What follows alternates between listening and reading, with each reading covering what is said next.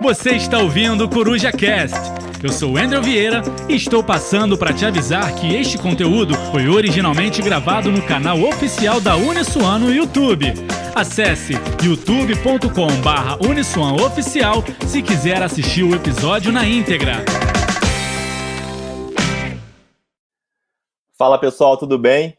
Mais uma vez é, na nossa live TBT do nosso TEDx Uniswan nossa, nosso terceiro encontro. É um prazer muito grande poder lançar esse, esses episódios aqui, poder relembrar um pouquinho do que nós vivemos é, nos nossos últimos eventos. É, e mais do que isso, poder fortalecer ainda mais a comunidade Uniswan, a comunidade TEDx Speakers Uniswan. É, vou soltar um spoiler que nós já estamos pensando no nosso próximo evento. A gente ainda não sabe como é que ele vai ser, se ele vai ser presencial, se ele vai ser online, quando ele vai ser, mas já tá, é, já estamos acompanhando tudo que é possível para realizar o nosso próximo TEDx Uniswan.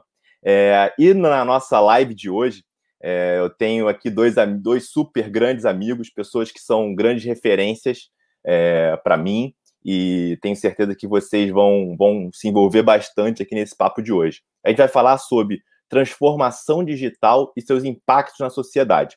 Antes de apresentar os nossos speakers de hoje, é, vou dar alguns recadinhos para vocês. Na descrição do vídeo aqui, é, quem ainda não está seguindo o nosso YouTube, por favor, segue lá e bota as marcações para lembrar vocês dos nossos eventos. Aqui na descrição tem todas as informações é, sobre nossa live, é, sobre inscrições, e ao longo da live nós vamos liberar o formulário para as atividades complementares para quem é aluno da Uniswan. E ó, mais um favor, antes de apresentar os nossos, nossos convidados compartilha essa live aqui e chama, chama o pessoal para assistir aqui para a gente poder bombar e compartilhar esse conhecimento que é o conceito do TED. Né? O conceito do TED é fazer com que as pessoas possam receber um conteúdo de qualidade e fazer com que elas reflitam sobre isso, né? que provoque realmente mudanças é, em quem está assistindo, quem está recebendo esse conteúdo. Então, já vou chamar aqui os dois convidados para nossa tela, o Bruno Ajus e o Celson Plácido. Então aí, ó, especialmente configurados aqui na tela com os seus quadros do TEDx. Olha ali, ó. Chega pro lado ali, ó. Celson, olha lá. Celso e Bruno. É isso aí, eles receberam. Quem fez, quem fez a palestra no evento deles recebeu esse, esse, esse quadro com uma recordação, né? Com uma foto deles e com o tema para marcar esse, isso, porque acho que, na verdade, eu vou deixar eles, eles falarem, mas isso não é marcante só para gente, com certeza também é muito marcante é, para quem se torna um TEDx speaker. Né? Então eu vou começar aqui pedindo para o Bruno.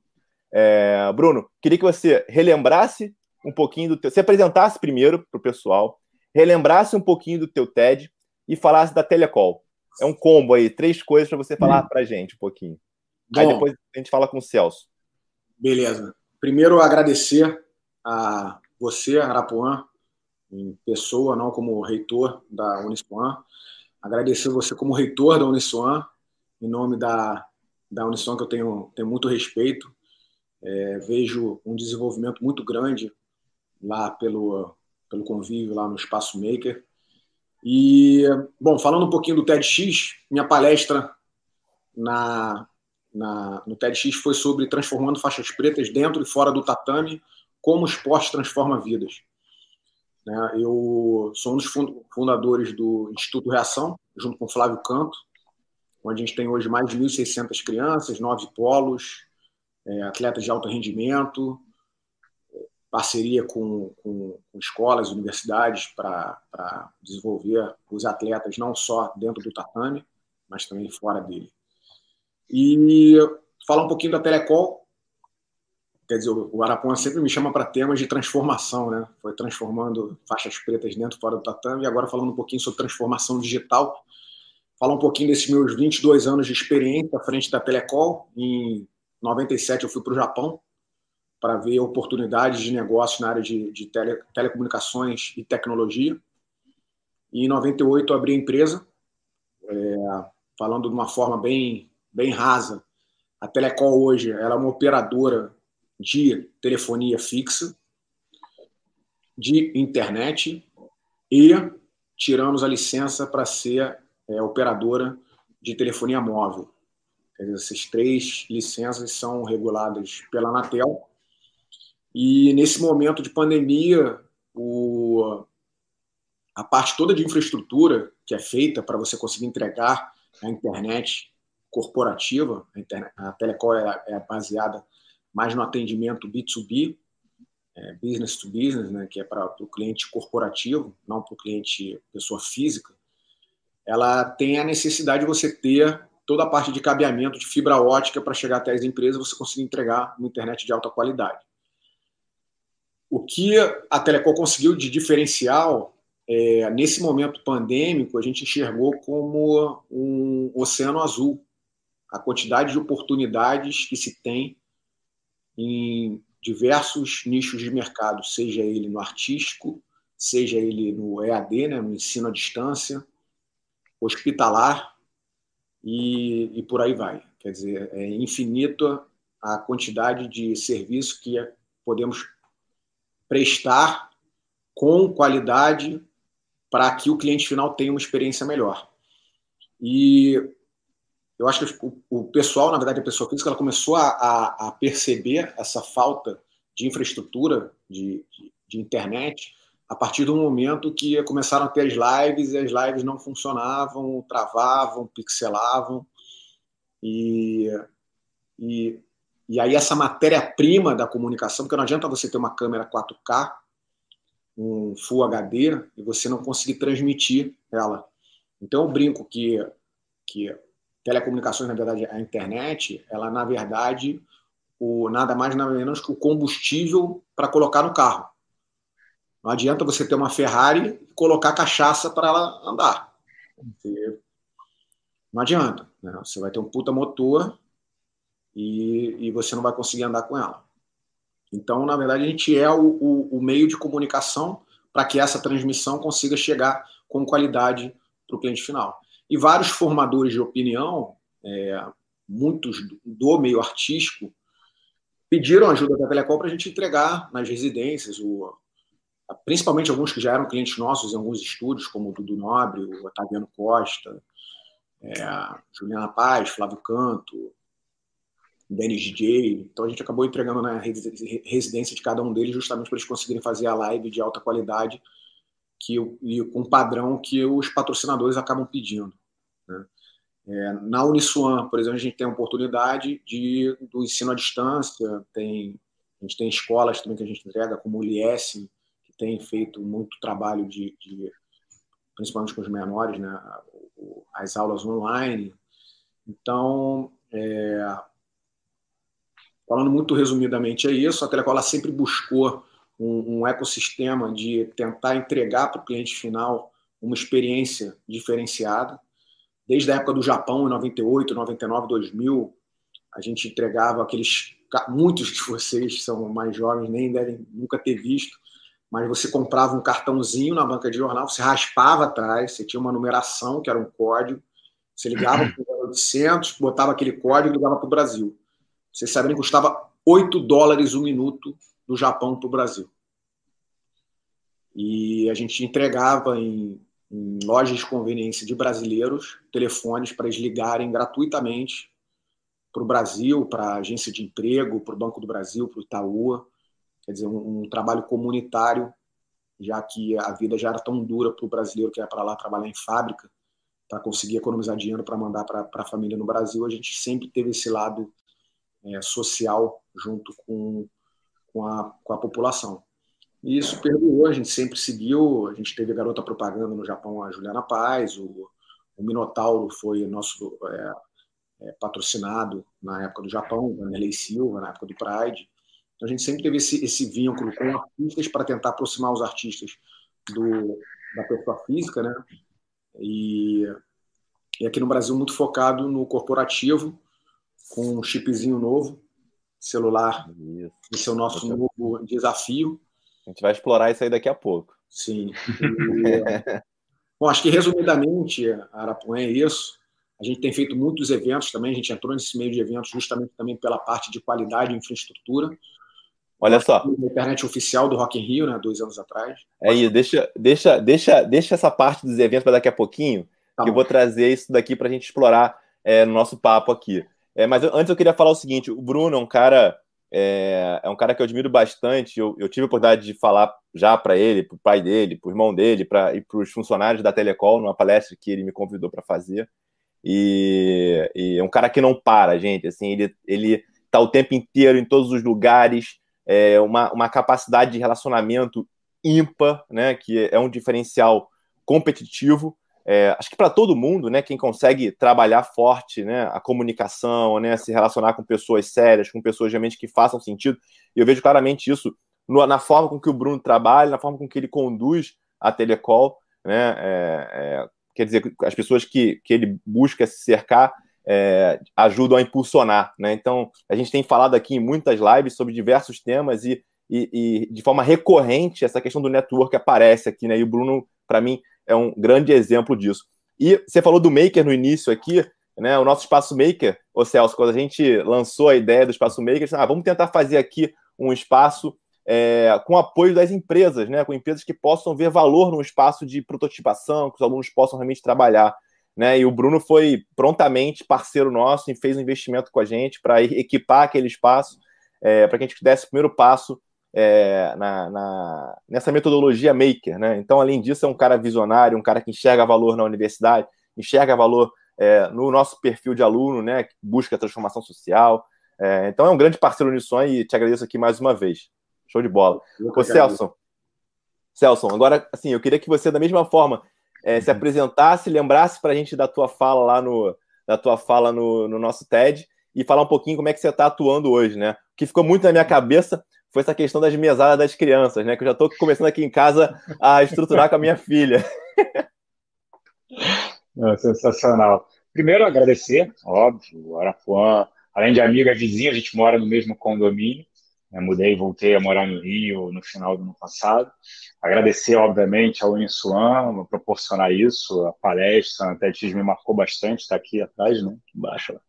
É, guardo, uma recordação, faço questão de guardá-lo e falar um pouquinho do Celso. Celso é um cara extremamente determinado, obstinado, é, pai de gêmeos, né, casado com a Daniela, pai do Eduardo da Sofia, agora, já dia 21, tá vindo aí Leonardo, mais um filho, né, eu brinco é mais um comedor de bife vindo aí, é, e trabalha educação o tempo inteiro, né, com os meus filhos, é no almoço, é o momento, ainda mais agora, né, esse momento de home office, né, nesse momento de pandemia, esses meses todos eu consegui almoçar muito com, com os meus filhos e falar muito sobre educação. Na minha carreira, poxa, acho que nada veio por acaso, eu tive sempre que correr atrás bastante. Né? Entrei no mercado financeiro em janeiro de 98, é, participei de diversos processos seletivos, não sabia o que era mercado financeiro, não sabia o que era banco de investimentos, nada disso.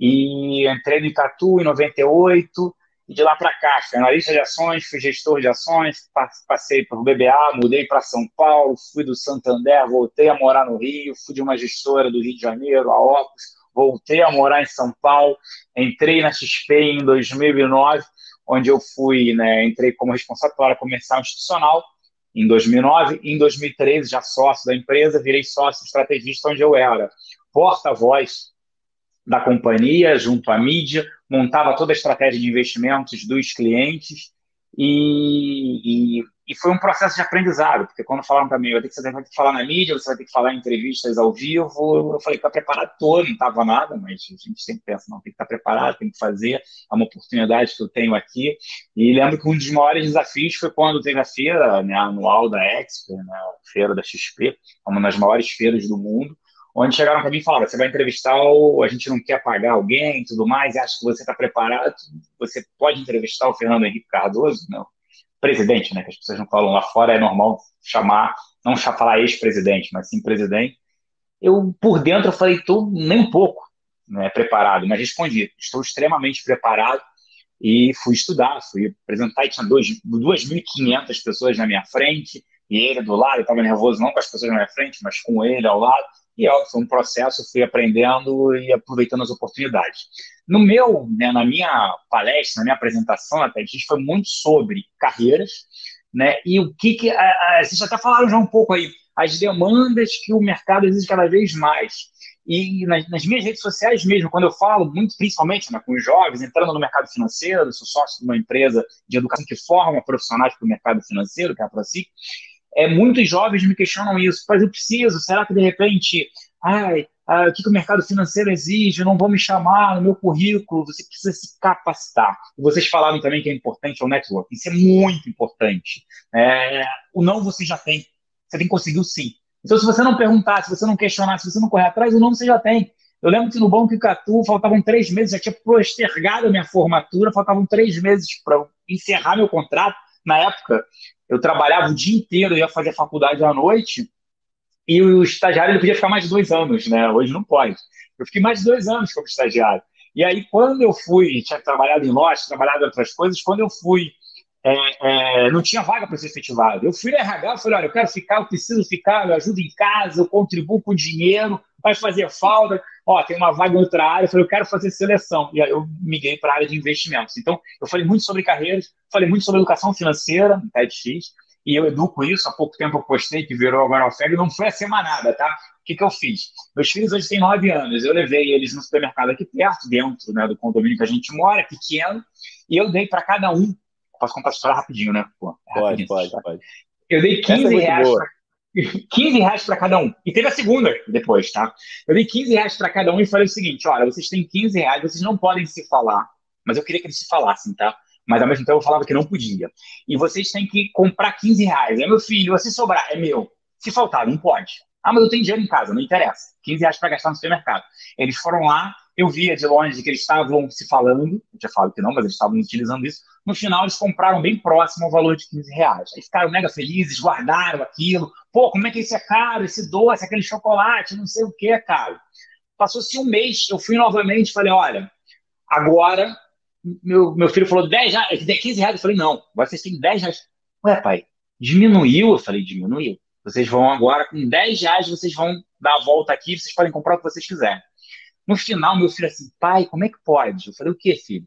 Na outra vez eu vim com 15, eu comprei o um número de produtos que eu queria, de doce, não sei o quê. Agora com 10 eu comprei mais. Como é que eu fiz isso? Então eu vi, pai, que precisava comprar mais quantidade, eu consegui economizar. Eu falei, viu como você está aprendendo a mexer com dinheiro? Muito e aí, assim, é um processo, eles sugam tudo. A outra que não estava no TEDx, vou contar outra rápida aqui, foi que eles queriam comprar um negócio que custava 60 reais. E eles ganham uma semanada. Isso virou até matéria de jornal, tá? Eles ganham uma semanada e é zero, isso não são no jornal, tá? É zero, cinco ou 10 reais. Se eles não se comportarem, é zero. Cinco, ok. 10 reais se eles foram muito bem durante a semana. E eles juntaram o dinheiro deles, só que quem tem criança sabe slime, eles fizeram aquela geleca lá, compraram 156 reais. Não tem problema nenhum. Eles podem gastar naquilo que eles quiserem. Aí eles gastaram, passou-se um tempo, eles queriam comprar um negócio que um amiguinho estava comprando, custava 60 reais para cada um. Eu falei, não, acabou o dinheiro de vocês. Pai, mas a gente quer muito. Eu falei, mas não tem dinheiro, vocês gastaram. Aí meu filho, não tem como. Eu falei, tem. Fazer o seguinte, Toda sexta-feira, vocês, vocês se comportando, vocês ganham 10 reais cada um. Sim. Vocês me devem sete sextas-feiras. Aí, meu filho, mas pai. Aí dá 70 reais. Eu falei, é isso que o banco faz com você. Você quer o produto agora? Eu vou te cobrar 70 reais por ele. Meu filho, pô, essa é uma matéria era um juros muito alto, então, mas eles entenderam, então demorou, cara. Demorou sete semanas. Não, ainda teve férias. Então demorou mais de dois meses para eles Muito pagarem bom. tudo, né? E aí eles falaram, pai, nunca mais eu faço isso. Eu vou juntar o dinheiro, eu te dou, e aí eu faço. É, eu consigo comprar o produto à vista, que eles vêm, quando eu vou negociar alguma coisa, tal, eu chamo eles, oh, pode ser à vista, não pode. Então, é, é, é como lidar com dinheiro. Isso é educação financeira, isso é independência financeira. Não, incrível, cara. Eu, eu, eu achei isso muito legal. Você acompanha, né? Pessoal, eu acompanho o Celso todos os dias, né? Eu acordo de manhã, ligo no meu Instagram lá no Store para ver como é que vai estar tá o mercado, né? É, financeiro, né? Ele faz todo dia lá o, o, call dele de manhã, explicando as coisas que aconteceram, como é que foram os ajustes de taxa de juros e tal. A gente vai falar um pouquinho também aqui, tudo que a gente está vivendo agora, nos né, impactos que a gente teve nessa semana, inclusive, que com certeza vai impactar é o nosso dia a dia, né? E aí e, e a vida de todo mundo, né? Então a gente tem que estar tá antenado com isso e fazer provocar a criança, né, a refletir sobre isso, né, é muito interessante. Assim, a minha filha tem quatro e quase cinco e, e a gente começou a, ela estava com algumas dificuldades com números, de, assim, não, faz, não aprendeu a fazer conta ainda, mas a gente é, comprou as miçanguinhas, né, e ela começou a fazer pulseirinha e vender para os amigos, para as famílias, né, para os familiares. Cara, aí ela começou a, a acertar os números perfeitamente, porque ela queria saber quanto é que custava a, a pulseirinha dela e colocar no cofrinho dela lá o dinheiro dela, né? E aprendeu, não erra mais o 8, não erra o 9, não erra o 10, ela aprendeu rapidinho na brincadeira. Né? Então acho que encontrar formas lúdicas, né, que eles de fato se interessem mais, é um caminho muito interessante, Celso, muito interessante. Então assim, recomendo que vocês sigam o Celso. É, a gente vai botar daqui a pouco o Instagram dele aqui. E eu queria aproveitar e pedir o seguinte: para a gente fazer uma hashtag aqui, Bruno Ajus, faça um Instagram. Porque, gente, o Bruno não tem Instagram. Nos dias de hoje não dá para, não dá. Então assim, vamos fazer uma hashtag aí. Eu vi que o Carlos está aí, tem um pessoal aí. Hashtag Bruno, Bruno no Instagram. Vai, me ajuda aí, gente, para a gente poder ficar mais fácil a nossa comunicação com o Bruno, né? Porque a gente fala pelo LinkedIn direto com ele, mas no Instagram fica mais, mais perto. Vamos dar uma provocada aí. Ó, é, tira, quem tirar. A gente pede também para vocês tirarem foto aqui da nossa live e postar no Instagram com a hashtag é, do TEDx Uniswan, tá? E eu peço que vocês mandem também perguntas para a gente aqui, é, para a gente poder tentar trazer é, aqui no meio do nosso bate-papo. Nós estamos agora com 173 é, pessoas na audiência, tanto no Facebook quanto no YouTube, tá? É, Bruno, vamos ver se sai essa hashtag aqui para a gente abrir teu Instagram até o final do dia. Ó, eu já queria, antes da gente falar de normal, novo normal, como vai ser, vamos deixar isso um pouquinho mais para o final. É, eu queria que o Bruno falasse um pouquinho para a gente da experiência de, de, de ter a Telecol, né, da, da Telecol como provedora desses grandes eventos que a gente tem no país, né, que vocês é, participaram de praticamente todos, né? O Rock in Rio, com certeza. Mas, de repente, você poderia trazer dois para a gente aqui. Eu, tra... eu, eu sugeriria aqui para a gente falar, dois que eu conheço que sei que foram desafios grandes para você, é, ainda mais com a infraestrutura no Brasil, que aí é onde a gente vai entrar agora, que de fato foi o Rock in Rio, né? Um, um festival daquele porte, e a live com o Dennis DJ que você fez no, no Cristo Redentor. Como é que foi isso? Bom, vamos lá. O Rock in Rio o Rock in Rio ele já era nosso cliente no escritório. A gente já entregava internet e telefonia aqui no, no A2, no escritório grande. E esses grandes eventos, normalmente, eles têm grandes operadoras como patrocinadores. Né?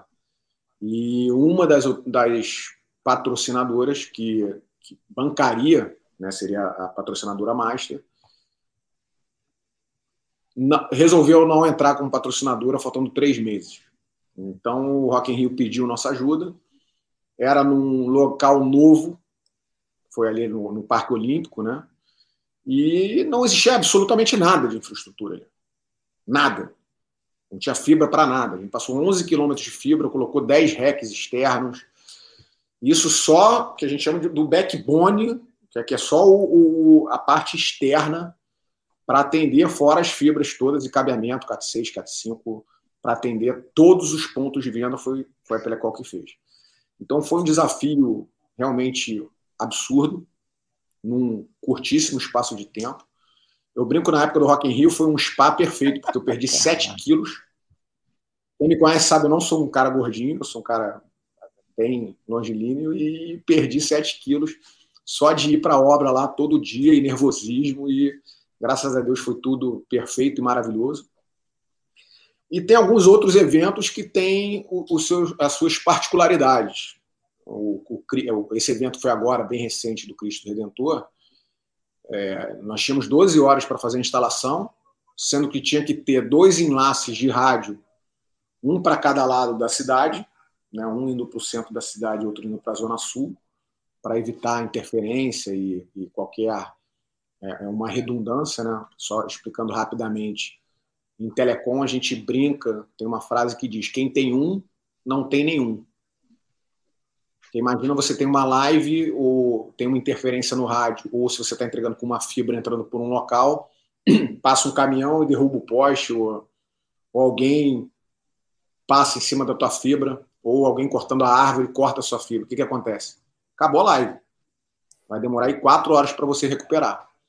Então, tudo você tem que pensar com redundância. E no Cristo foi isso. Primeiro, que venta muito lá em cima. Segundo, que a janela para ativação foi minúscula, foi muito, muito rápida. Ó, vocês entram aqui de manhã, meio-dia, tem que estar pronto para o teste, três horas da tarde é a live do dente. Então, foi realmente uma loucura. Ainda bem ligaram o elevador para a gente subir, porque senão são 256 degraus, ficar subindo. Aí toda... perder 10 quilos nessa. Assim...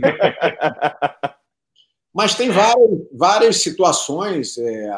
Hoje, a gente entrega na casa do, do Otaviano Costa, na casa da Juliana Paz, na casa do Flávio Canto, Kira Grace Malvino, é... Rômulo Costa, a gente está fazendo um evento que vai ser semana que vem na casa do Bruno De Luca. Fizemos uma vistoria hoje, tem que passar 400 metros de fibra ótica.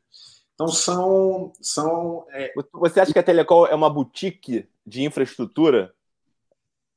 Hum, eu não chamaria como boutique, porque hoje eu acredito que já foi, hoje não.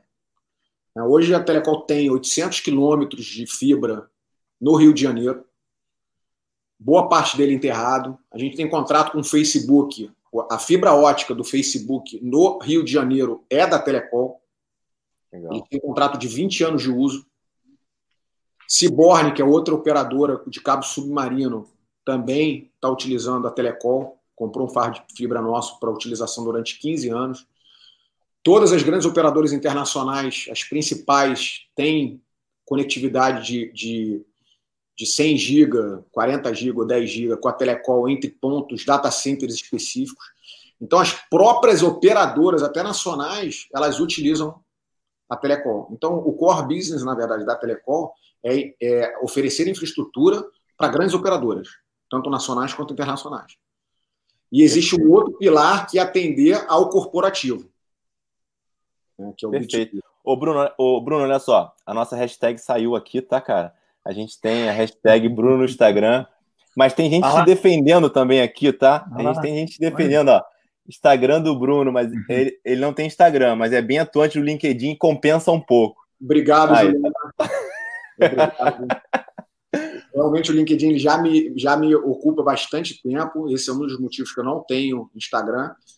Se você perguntar, ah, mas Bruno, você teve, saiu? Não, eu nunca tive Instagram, eu nunca tive Facebook. Eu só tive, na época que também o pessoal ainda não conhece, é a época do Orkut. E... Todo mundo aqui conhece o Orkut, cara. Não entendo isso. ICQ, pô. Tem hora do ICQ. E a minha vida social é muito, muito intensa. Então eu brinco que, que eu não quero não quero que, que as pessoas da minha infância, da minha escola, me, me reencontrem. Ficar sozinho no meu canto, porque senão vai ficar mais intensa ainda. E, e como o Arapuã falou, muito, muitos eventos, por exemplo, a gente está fazendo o drive-in do Barra a gente faz a Maratona do Rio durante os últimos três anos, é, Teatro Vila de Mall, então, Paco Rio, a, a, a, internet do, do, do, Maracanã, a gente, a gente que, que entregava, camarote do Maracanã. Então, é uma vida muito intensa social que a gente faz junto, de aproximação junto aos, aos nossos tanto colaboradores quanto é, é, clientes, e que realmente demanda muito tempo, muito trabalho e muita entrega. Né? Então, é, até brinquei. É, eu, eu, eu, eu, eu gosto de experimentar realmente tudo que a gente entrega. Então, semana passada eu estava lá vendo a entrega do, do, do drive-in do Barra Shopping. Espetacular. Ô, ô Bruno, Falando em queda, eu caí aqui e já voltei. Não sei se vocês viram. a, gente precisa, a gente precisa colocar aqui no condomínio. Pô, a gente precisa é isso, isso, exatamente, exatamente. Então, o, nosso desafio de infraestrutura nesse momento pandêmico foi atender esses, sei lá, 10, 15 pessoas físicas, formadores de opinião, artistas que precisavam fazer lives em casa. Isso aí foi realmente um. Precisando de, uma, de, um, de, um, cabo desse aqui, cara. Olha só, eu, vou, eu quero trazer aqui o comentário do Carlos Alexandre, foi meu professor uhum. também na faculdade, nosso parceirão.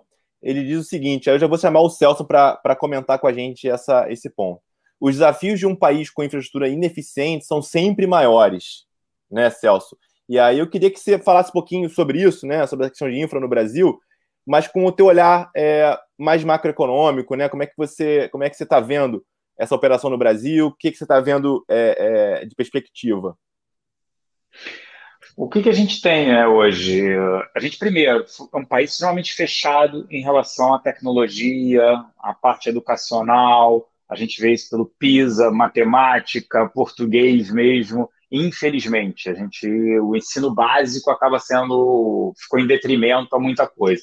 Então a gente acaba formando, né, a mão de obra, profissionais. A gente tem um problema de infraestrutura. Por ser um país fechado, a parte tecnologia, a dificuldade que a gente teve em relação a isso, toda essa ineficiência também.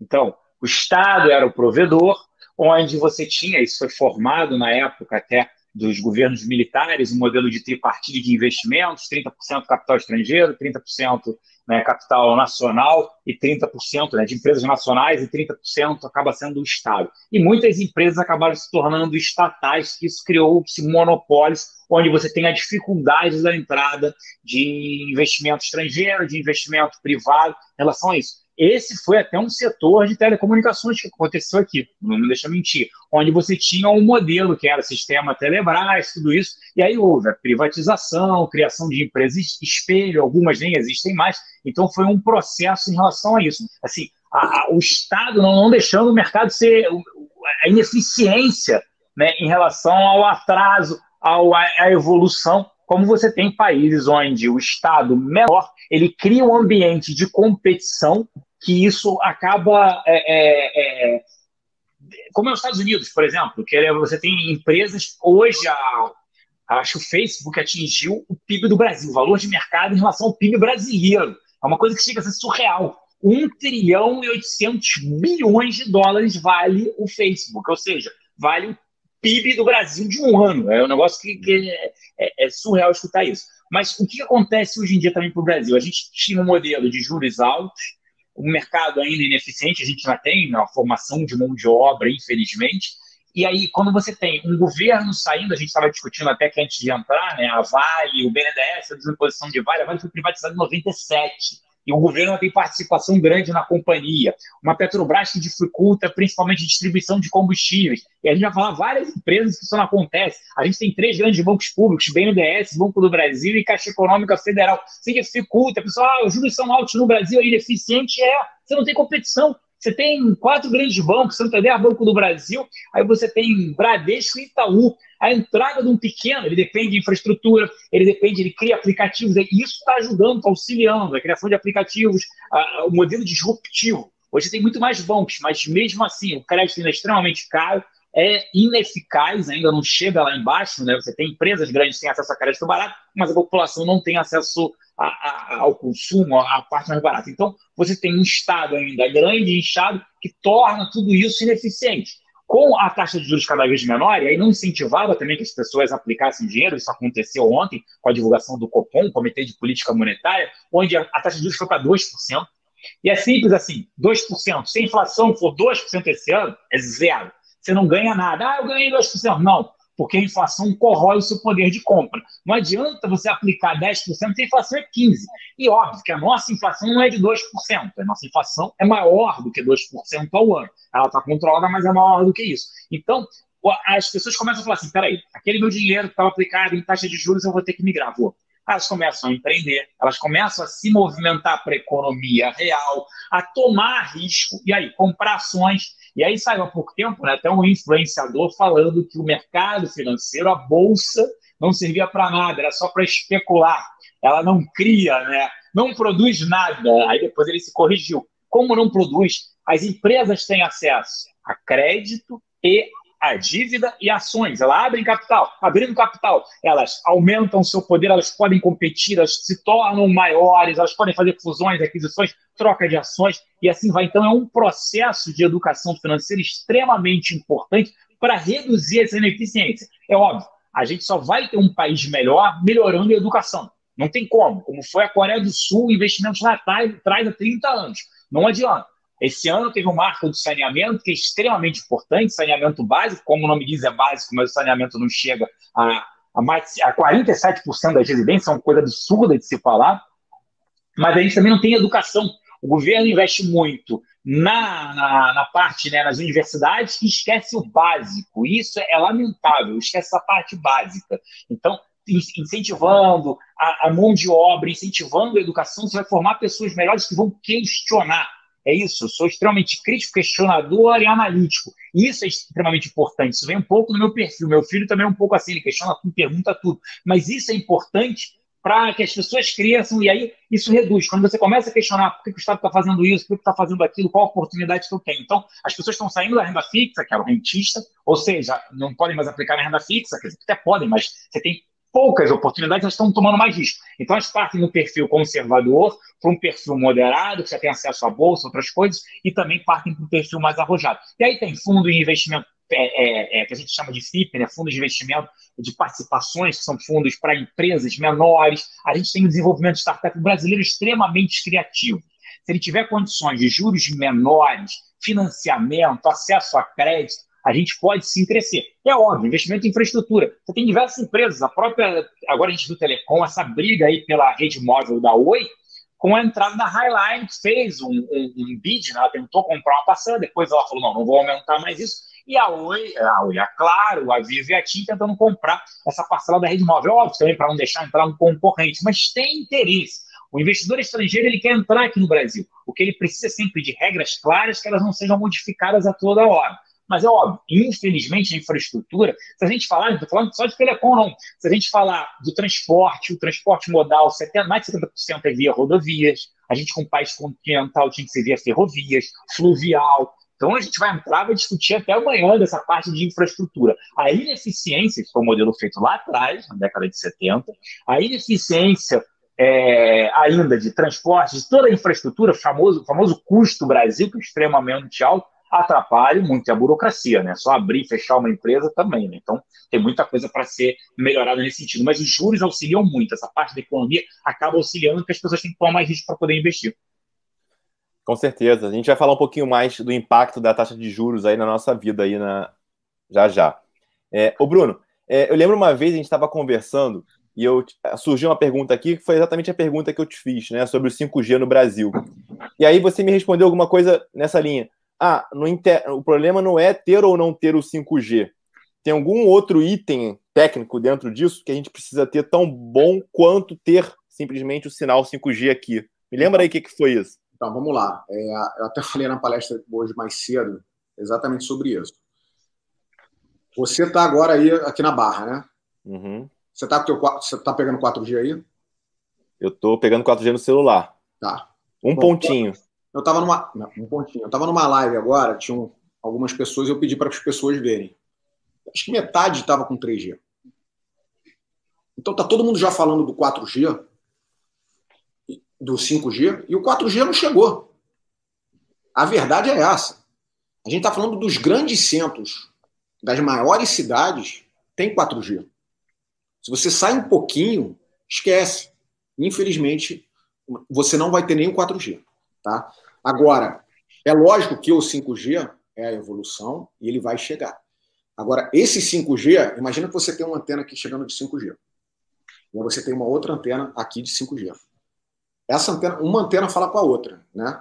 Mas para chegar a conectividade nessa antena, ela tem que chegar com a fibra.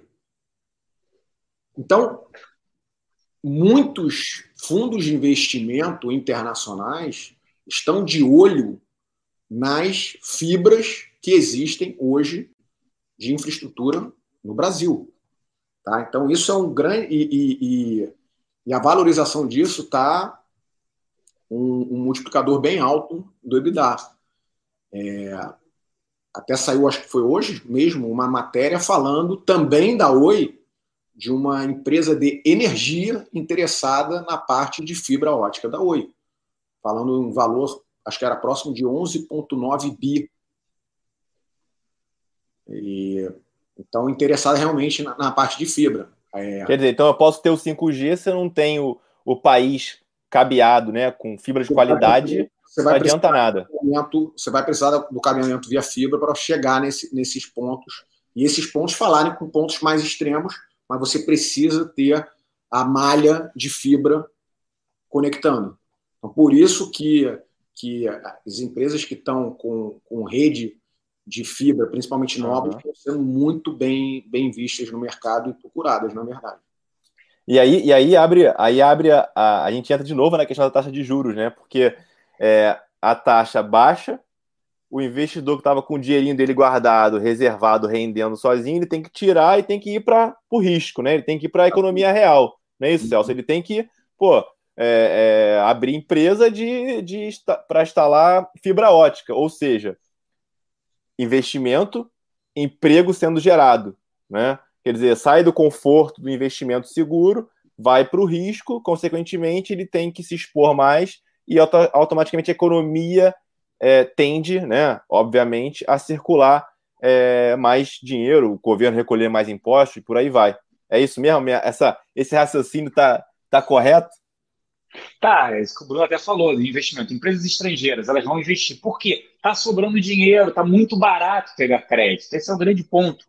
Por quê? O mundo está líquido, os bancos centrais estão injetando dinheiro na economia para criando estímulos, ou seja, eles falam: eu não quero que você compre título público, eu não quero que você invista em títulos públicos do governo, eu quero que você é, é, é, utilize esse dinheiro na economia, eu quero que você invista. E aí, alguns países, a gente chegou a ver alguns títulos públicos rendendo negativo. Peraí, como assim? No Japão e na Alemanha. Se você comprasse um título público alemão ou japonês e você botasse lá 100 reais, depois de um ano você recebia 98. Você fala, peraí, 2% eu perdi. Você perdeu, não é nem é, juro, é, juros real, né, que é a diferença entre aplicação e inflação. Não, não é ganho real. É perda nominal, ou seja, a perda real era maior ainda. Para que, que ele faz isso? Cara, você não vai comprar título público, eu quero que você invista na economia real, eu quero que você compre ações, que você invista. Aí o que, que faz? Essa liquidez como um todo qualquer percentual que ele tenha, mesmo que pequeno, ah, vou investir no Brasil. Ah, o retorno, investir em fibra, em alguma coisa, para a empresa ser 5%, 6%. Peraí, eu tenho zero. Se eu ganhar 5% é muito. Então, isso gera um cenário, sim, de mais investimentos, isso faz, fazer a economia gerar. Economia, a expectativa que é confiança. Se os agentes começam a ter confiança que o, o empresário ele vai investir, que o país vai crescer, todo mundo começa a consumir, o banco dá crédito e assim vai. Então, é um cenário em relação a isso. É o que eu falo, o brasileiro é extremamente criativo. Pô, nós somos mais de 200 milhões de consumidores. Então, é um cenário que a gente tem. É que precisa é o governo não atrapalhar. Esse é o grande ponto. Ele não atrapalhar Congresso, STF, essa situação toda que a gente vive. Pô, ele não atrapalhando, a gente caminha. O que eles precisam é definir sempre regras claras para que não tenha problema e que não mude o jogo no meio do caminho, como a gente teve quando a gente viu o preço da energia em 2012 marretado para baixo. Aí, imagina o seguinte: você é uma empresa de energia, você constrói uma hidrelétrica, uma termoelétrica, uma PCH, pequenas centrais hidrelétricas, e fala: olha, o preço de energia é 100 reais o megawatt, corrigido pela inflação pelos próximos 30 anos. Pô, você demorou 10 anos para construir um negócio, e aí depois você vai recuperar esse dinheiro em 30 anos, para concessão. No meio do caminho, fala, não é mais 100, não preço é 50. Você fala, mas 50 me quebra. Pô. Eu investi pensando em ganhar 5, 6% ao ano. Ah, agora é assim. Então, regras claras também são extremamente importantes. Então, isso é para que fique a segurança jurídica do Brasil. Isso é motivo de preocupação, principalmente lá fora. Ah, mas vocês mudam as regras toda hora. Então, isso também é motivo de, de preocupação. Mas isso que você falou é, é, certinho, faz a roda da economia gerar. Mais investimento, mais confiança, mais consumo, mais impostos, arrecadação e assim vai. Ô, Bruno, Fala aí, pode falar. É, não, só queria agradecer que eu vi o comentário do João Carlos Vasconcelos. É, a empresa é a Enel, está interessada pela Oi, pelas fibras da Oi, e eu tinha falado 11,9 bilhões, é 11,5 bilhões. Obrigado, João Carlos. A galera tá ligada aqui. E a galera também Boa. falou que o Celso não é, não foi o Facebook, foi a Apple que atingiu o preço do Brasil, da, do, do PIB. Pô, viu? Tá todo mundo aí, não pode falar Facebook, nada. Apple, pô, estão ali tudo, é. tudo, tudo no topo. A galera tá ligada, meu estão brigando, é, meus filhos estão brigando. Eu tenho Amazon de ações, eu tenho Google, aí eu tenho o Berkshire Hathaway, que é do Warren Buffett, e tem um índice, é o que, que é lá fora, que é um índice, é um fundo de fundos da, é, é, só de tecnologia sem instituição financeira meus filhos ficam brigando para eu ter que comprar a Apple. Eu falo, não, Apple eu não quero, tenho Samsung. Ele, não, tem que comprar a Apple, tem que comprar a Apple. Eles ficam brigando. Eu mostro para eles a hora que eu compro, se rendeu ou não. Outro dia eu fui comprar em outro site sem ser Amazon, não, pai, você é sócio da Amazon, só pode comprar as coisas pela Amazon, pai. Então você vai criando um negócio, cara. Ele fala, pô, eles vestem a camisa, impressionante, cara. Cara, mas os caras são, os caras são bons, né, mesmo? Ontem eu comprei não. os carrinhos Hot Wheels pro meu filho, cara, chegou em um dia. Impressionante. É estão conseguindo, conseguindo desbravar a logística no Brasil com toda a dificuldade que a gente tem aqui. E o que me leva a crer que o nosso problema, lógico, infraestrutura, né, modal, modais são, são questões críticas, mas tem um ponto de inteligência logística aí que eles têm, eles têm a chave ali do o segredo para fazer esse negócio rodar com a perfeição que eles, que eles rodam. Né? Eu comprei um livro ontem e chegou hoje, isso que você falou. Eu comprei um livro ontem e chegou hoje. E não estava, é no site estava três dias úteis, entregou no dia seguinte. Eu comprei um livro para um amigo meu que ele está no interior, cara, do Espírito Santo, que ele falou assim: aqui o livro não chega, eu tenho que pegar nos Correios. Aí eu comprei pela Amazon, chegou na casa dele, que é tipo um, é. uma chácara. E ele falou, cara, nunca chega, porque tem que pegar nos Correios. Eu falei, não foi Correios. Ele falou, não, bateram aqui na chácara. Eu acho que eles estão eles estão subsidiando entrega privada, tipo de log, dessas Sim, empresas. a log, é tudo log, é, é mensagem é. da log até. e aí, falando, falando só rapidamente sobre o 5G também, a gente tem uma outra questão também de interesses. Né? É, por exemplo, a gente não tem o 4G, não necessariamente, também está nas perguntas aqui, mas para explicar, não necessariamente porque as fibras não chegam nas torres para passar para as antenas. Mas não necessariamente as operadoras investiram em equipamentos 4G. Então, uma coisa é uma coisa, outra coisa é outra coisa. Agora, falando do 5G, tem a briga aí da Huawei, né? Huawei, uhum. que, é a, que é a chinesa, com os Estados Unidos. Os Estados Unidos falando para as grandes operadoras brasileiras que se comprarem Huawei, eles vão arrumar Apertar. uma briga. arrumar uma briga. Então, é, é, são definições e, e tomadas de decisão que as grandes operadoras vão ter que tomar. E isso tudo impacta em tempo. Né? Em tempo de quanto tempo vai demorar para esse 5G realmente chegar e facilitar nossa transformação em tudo, né? no ensino à distância, é, no, na, na, medicina. No tudo. home office, como é que você está vendo o home office daqui para frente? A infra, infra vai ser um problema? Você é, é, acha que isso vai vingar? Não vai? O que, que você está vendo disso? Eu, eu, eu, não, eu não acredito num, num, numa transformação total para home office. Eu acredito no modelo híbrido. Tá? Tem, tem empresas que precisam e, e, e fluem melhor no, no, no, dia a dia tendo um escritório, mas eu acho que vai ter. O, o, o real estate é muito caro ainda no Brasil. Né? O metro quadrado é muito caro. E o Brasil tem um, uma área gigante e a gente concentra em pequenos lugares onde o metro quadrado é um absurdo. Então, o que eu acredito é que as lajes de empresas vão ficar menores você vai ter uma rotatividade onde o cara vai poder ficar dois dias em casa, de home office. Eu acredito mais nisso. É lógico e óbvio que algumas empresas podem virar a chave do dia para a noite, mas aí também vem os interesses e os problemas. A Petrobras foi multada uhum. 5 mil reais por funcionário se não pagar a internet da casa, a energia que é uma coisa meio. Se perguntasse é. para qualquer funcionário, o funcionário vai falar: governo, fica no teu canto, deixa que eu pago a minha internet, eu pago a minha luz, eu prefiro ficar em casa porque eu perco duas horas para ir para o trabalho e duas horas para voltar. Qualidade da alimentação que muda é uma, completamente. É uma, é uma, uma, Eu não gosto nem muito de falar, não, mas é, é, é querer arrumar pelo, arrumar pelo em ovo, né? A verdade é essa. É isso.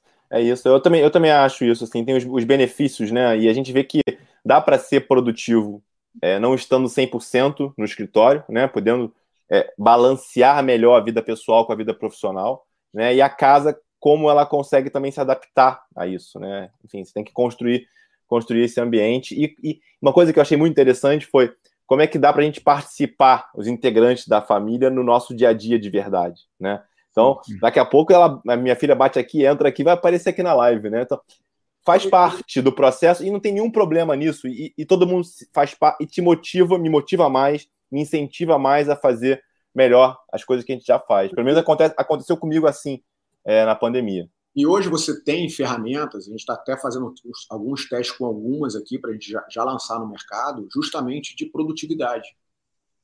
Então você vai conseguir produzir é, é, é, estimar a produtividade de cada um, para conseguir medir a produtividade. Né? Porque eu, eu falo que, cara, home office é trabalhar em casa. Não é festa office, né? É, é home. E o cara só responde, acessa duas vezes ali por dia para responder o e-mail, a mensagem e volta para ver série. Não é isso. Então, existe também um problema cultural no Brasil.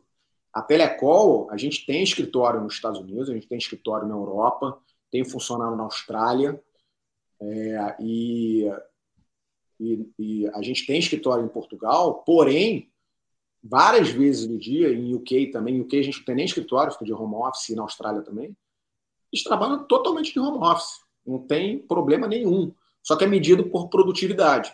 É lógico que eles saem da parte comercial, fica mais fácil. Quando você tem uma parte mais operacional, é, é, administrativo, é um pouquinho mais difícil de você medir, mas você consegue medir tudo hoje em dia. Com certeza. É isso, isso que Fala o Bruno está falando, até desculpa te interromper, mas o que o Bruno está falando, eu vencei muito, né? Porque eu abri a empresa, uma consultoria de investimentos, praticamente depois do carnaval, no momento de pandemia, que eu decidi em janeiro.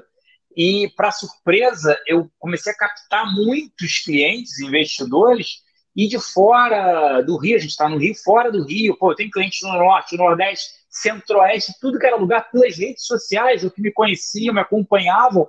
E no início eu sempre botava camisa social para atender.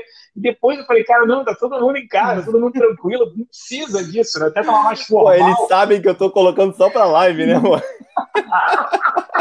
E eu falei, pô, não precisa, as próprias pessoas. E foi um processo também com os outros profissionais da equipe, tal, de amadurecimento e produtividade que a gente ganhou do tipo, cara, aquele momento que eu vou ter que me dedicar duas, três horas, eu vou aproveitar e fazer isso. E quanto que eu vi, às vezes, as pessoas na empresa, o cara levanta, vai no café, alguém passa, chama atenção.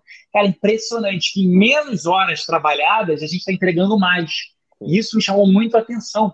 Porque, pô, eu estou dentro do meu escritório, eu sei que aqui, né, em casa, eu sei que quando eu entro aqui, cara, eu tenho que focar e trabalhar tantas horas, porque também eu quero depois sair para poder estar com meus filhos, eu vou almoçar com eles, eu vou fazer as coisas com eles. Então eu tô conseguindo entregar em menos tempo, cara. Isso é impressionante. Acho que é isso, é um processo de amadurecimento do profissional, também das pessoas, óbvio. Está tendo uma procura grande, estava falando de imóveis, de tudo isso, por espaços maiores, por espaços que as pessoas precisem conviver, isso é legal também. Poxa, olha, preciso de espaço maior para minha família, morava perto do trabalho, num apartamento pequenininho. Pô, por que, que eu não vou para mais distante? Aí entra de novo a infraestrutura. Mas para um apartamento, às vezes, um metro quadrado mais barato, mas mais distante, como acontece nas grandes capitais da Europa, Estados Unidos. Aqui não, Rio, São Paulo, todo mundo mora, tem que perto, porque o trânsito é muito ruim. Poxa, agora você, menos gente circulando, você pode trabalhar dois dias em casa durante a semana, então isso melhora. E para mim, para o meu trabalho, a consultoria, como eu atendo clientes mais fora do Rio de Janeiro do que no Rio de Janeiro, está funcionando hiper bem, cara, hiper bem. Você não perde tempo com deslocamento. É isso que o Bruno falou da Petrobras, chega a ser absurdo. Se perguntassem para eles, pô, o que, que você prefere? Pô, cara, eu perco uma, duas horas de deslocamento e tal. Prefiro aqui, cara, em casa, pelo amor de Deus, cara, não faça isso. Mas não, é de novo aquela interferência do Estado que ele não te ajuda, ele te atrapalha, né? É isso. Ô, Bruno, olha só, a gente tá caminhando pro final. Desculpa. Já? E é, já passou rápido demais. Agora eu li a hora aqui, eu falei, caramba. É, eu quero que o Bruno encerre falando do, do, lançamento da Telecol, do chip, tá? Mas antes, vou passar, querer que o Celso continuasse na fala dele, na fala já de encerramento, Celso, que é o seguinte: é só pro Bruno já ficar. Já? É, cara, passou rápido. O Bruno já fica aqui com a, na mente do chip, que eu não quero que ele esqueça de falar isso. É, eu queria que você fosse para a tua fala final, Celso, e, mas respondendo aqui uma pergunta alguma, que apareceu algumas vezes aqui, e que é uma hum. angústia é, de, de muitos, né? Assim, essa coisa de como começar, né? Por onde que eu começo, né? Aqui a pergunta do Vanderlei. Qual a melhor forma de se investir dinheiro? Conta poupança, bolsa, né? Outro dia eu estava vendo, as pessoas nunca imaginaram que deixar o dinheiro no FGTS fosse ser mais vantajoso do que na poupança. né? qual, qual que é a tua dica para esse pessoal? Né? Como, é que, como é que a gente faz para perder o medo né, de se envolver com o banco? Né? Qual é o banco correto? Tem que olhar a taxa de administração, isso, enfim. Qual é a tua, qual é a tua dica para quando você recebe esse tipo de pergunta que eu não tenho nenhuma dúvida que deve chover no teu DM do Instagram lá essas perguntas? Cara, perfeito, né? A pessoa está perguntando poupança, bolsa, tudo mais. Primeira coisa é definir o perfil de investidor. É a primeira coisa, isso é fundamental. O que, que é o perfil do investidor? É o quanto tolerante a risco cada um é. Eu sou extremamente tolerante a risco, minha esposa já não é. Ela, eu diria que ela é conservadora moderada. Eu sou extremamente arrojado. Não sou igual meus filhos, que são mais ainda arrojados, né? principalmente o meu filho, que é, se deixar ele comprar Bitcoin aqui no, no home broker, né? então ele é extremamente arrojado. É, ele fala isso, não, eu quero, porque precisa, tal, ganhar dinheiro, eu quero triplicar meu dinheiro, então eu prefiro arriscar. Então é primeiro definir o perfil, e aí é, o brasileiro ele é muito curto prazista, ele fica olhando todo dia a cota, ele quer saber quanto é que tá. Poupança não, a poupança lá hoje ela rende 70% da taxa de juros. A taxa de juros foi para 2, rende 1,4% ao ano. A bolsa hoje subiu, vocês terem ideia, 1,30. A bolsa subiu quase a poupança do ano inteiro. Ah, mas é livre de imposto de renda. Eu quero pagar muito imposto de renda. Se eu estou pagando muito imposto de renda, é porque eu estou dando muito retorno. Então, primeiro, você definir o seu perfil. E aí o seu perfil vai ser conservador, moderado ou arrojado. O conservador ele está praticamente só em renda fixa. Então a, o brasileiro não vai poder estar só em renda fixa. Ele tem que ter uma mistura entre uma parte moderada. E dá para ter risco na carteira. Eu vou fazer uma conta aqui sucinta de recado que fica interessante, que eu já postei um vídeo sobre isso lá no meu Instagram, no meu feed. Que é o seguinte: todo mundo pode ter renda variável. Esse foi o vídeo. Pô, como assim? Renda variável pode cair. Sim, só que o retorno médio do Ibovespa, o principal índice da Bolsa Brasileira, é de pouco, quase 10% ao ano nos últimos 20 anos. Bom, mas você não vai comprar Ibovespa, você vai comprar fundos de investimento em ações. Esse é o primeiro ponto. Digamos que você tenha 5% em renda variável, em ações. 95% em renda fixa, crédito privado, CDBs e tudo mais. E aí você consegue, com um prazo mais longo, 3, 4, 5 anos visando isso, comprar crédito privado, aquilo que eu falei, tudo em renda fixa, 95%, digamos que você consiga 5% de retorno ao ano, tá? Em renda fixa. Esses outros 5% que estão em renda variável, imagine que na pior ano, isso não aconteceu, tá? Olhando 30, 40 anos, o Ibovespa não caiu 50%, olhando os últimos 30, 40 anos. Ele não caiu 50% é, num ano. Mas digamos que caia 5% no ano. Então você tinha 5%, você perdeu a sua carteira 2,5%.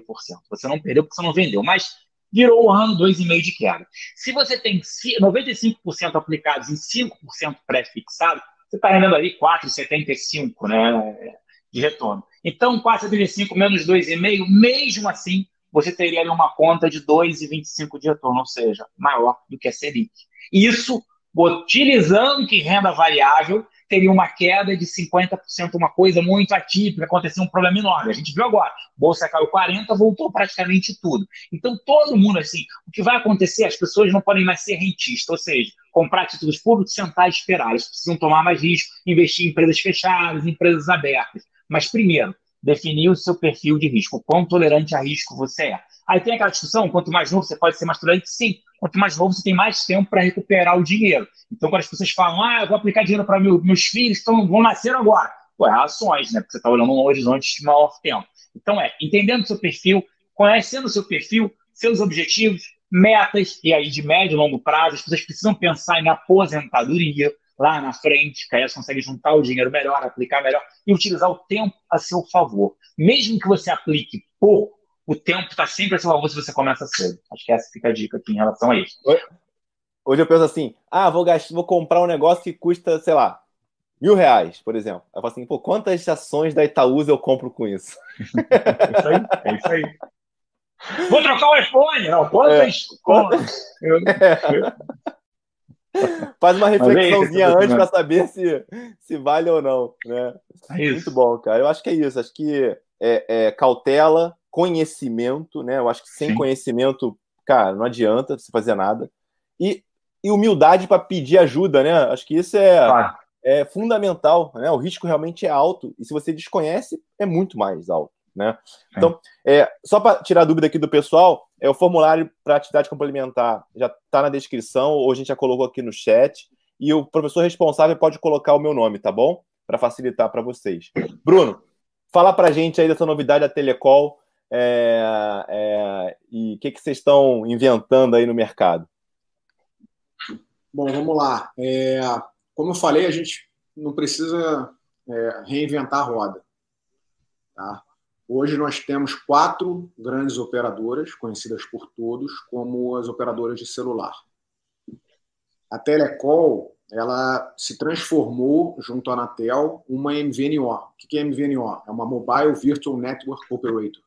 Ela é uma, uma operadora é, virtual, onde nós usamos é, a antena de uma operadora mãe, digamos assim, E, só que toda a parte de, de, de BSS, de billing, de, de, de, equipamentos, é da própria Telecom. Então, é, a Telecom consegue fazer o plano que ela quiser. Então, o cliente ele vai pagar pela necessidade que ele tem. Eu, consigo, eu sempre, para ele cobrar, eu, eu lembro de um moço que eu fiz, que eu tive em, em São Paulo, onde eu escutei a mesa do lado falando assim: ah, come a sobremesa, ela é de graça. E, e aquilo ali entrou na minha cabeça e falei, pô, mas custou 89 reais o buffet. Como é que é de graça? Não é de graça, eu paguei 89 reais. Se eu não comer, já está no preço. E é isso que, que, o, que a cultura do brasileiro meio que ficou na, na, nas telecomunicações. Ah, SMS limitado. É, mas você usa SMS? Não, mas você está pagando, porque alguém está usando e você está pagando. Né? Eles, tipo, as operadoras fazem uma média. As operadoras não são bobas, elas ganham dinheiro. Então a Telecola está querendo é, é, fazer de uma forma onde o cliente ele pague pela necessidade dele, ele vai fazer um plano que é o que ele quer e não o que a operadora quer fazer para ele, além de ter uma série de serviços é, de valor adicionado que você consegue colocar que não necessariamente são que a operadora quer te empurrar. Ah, você tem Instagram de graça. Bom, eu não tenho Instagram. Eu não preciso ter isso. Ainda, ainda. é, então você consegue ter conteúdos que são a sua necessidade. Um exemplo muito rápido: Holanda. Holanda, você tinha anos atrás as principais operadoras, igualzinho aqui no Brasil, igualzinho em de lugares do mundo. As pequenas operadoras na Holanda, as MVNOs, que a gente chama, representam hoje 50% do market share. As operadoras grandes só têm 50%. Se você vê o mercado de banda larga no Brasil, se você juntar todas as pequenas ISPs, todas as operadoras de pequeno porte regionais no Brasil, são maiores que todas as grandes juntas se eu não me engano, próximo de 40% do mercado está na, na, mão das pequenas operadoras. A gente vê aqui né, no, na, na, nossa cidade, que grande cidade, a maioria é só aquelas que a gente já conhece.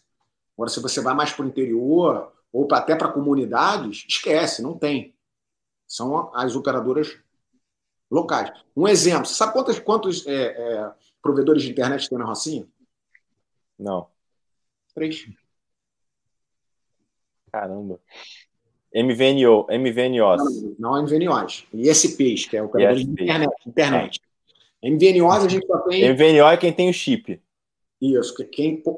Na verdade, a Telecola não é nem só uma MVNA. Ó, ela é uma MVNA. Eu sou um agregador. Existe a, a operadora é, mãe, a Telecol, que tem toda a parte de infraestrutura técnica para billing, para tudo. E embaixo da Telecom podem ter várias MVNOs. Então, por exemplo, pode ter um time de futebol que ele pode tem. Pode ter o chip da Uniswan. Pode ter um chip da Uniswan.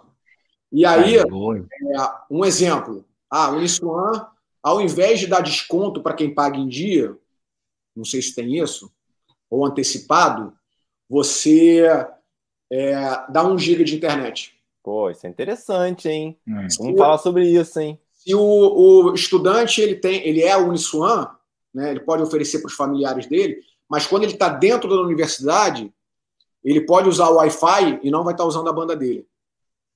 Hum. Então você consegue servir um monte de, de, de conteúdos também que sejam interessantes para ele e que ele não tenha custo para isso. Então tem, cara, é, é, é um mundo gigante por trás onde você consegue beneficiar. Então, na verdade, você trabalha nichos de mercado. Então, você tem uma MVNO com 50 mil usuários, a outra com 100 mil, outra com 300 mil.